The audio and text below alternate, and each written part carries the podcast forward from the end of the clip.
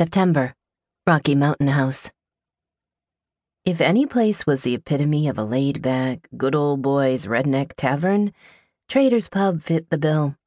Country music blared over the speakers, encouraging those out for the start of the weekend to kick up their heels and let loose. Familiar sights, all too familiar sounds. Even more familiar was the ache in Gage Jenick's gut as Katy Thompson shimmied past her trim body clad in nothing fancier than a pair of jeans and a western shirt, but he was still damn near drooling.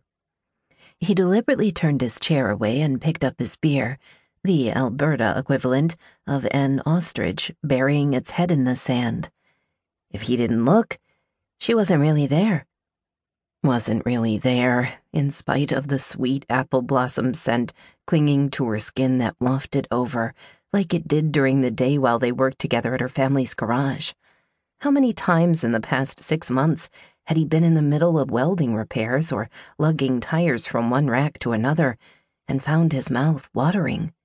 His head turning involuntarily as she sashayed across the wide concrete space with a question regarding billing or a parts order for one of her brothers working the floor. He hadn't always had a hard on for his best friend's little sis. For years, she'd been Katy Bug, the tag along annoyance he'd tolerated for Clay's sake, and later for the sake of the baking they'd snitch from the kitchen she'd taken possession of when her mom had passed away.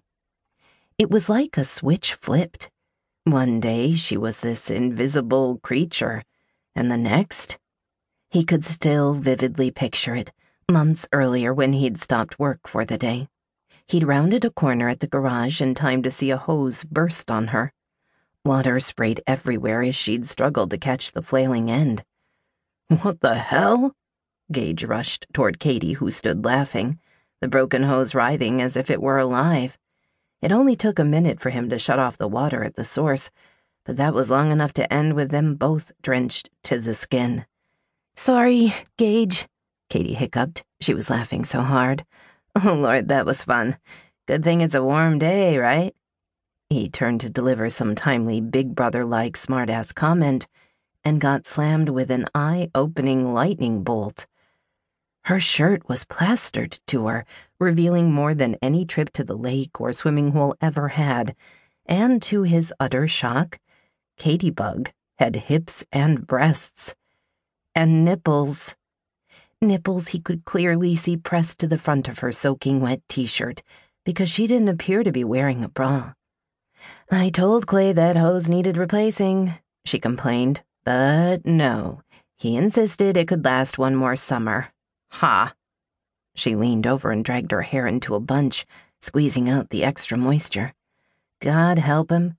His gaze dropped to her ass, the rounded curves beckoning him forward to grab hold and take a long, thorough, exploratory detour over this brand new Katy. His wet clothes weren't cold enough to deter his dick from waking up. And the rest of him as well. He hadn't been looking for romance. He'd long ago sworn off connecting with anyone full time in a forever kind of way. The last thing he needed was someone like Katy in his life. He had to stay in control had promised himself to never hold too tight to anything or anyone. Yet in that moment, he wanted little Katy Thompson with something near to obsession, and that truth rocked him to his core. She finally clued in that he hadn't said a word. She straightened, and oh my God, those breasts! You okay, Gage? No, but that wasn't an acceptable answer. He dragged his gaze from her off limits body and mumbled something. His brain had been mumbling ever since. Somehow he'd kept his growing hunger hidden from her, and her brothers, which was a miracle, and his best friend. Gage glanced across the table at Clay Thompson, at his best friend's hands that would curl into fists the size of hams at the thought of anyone hurting his baby sister.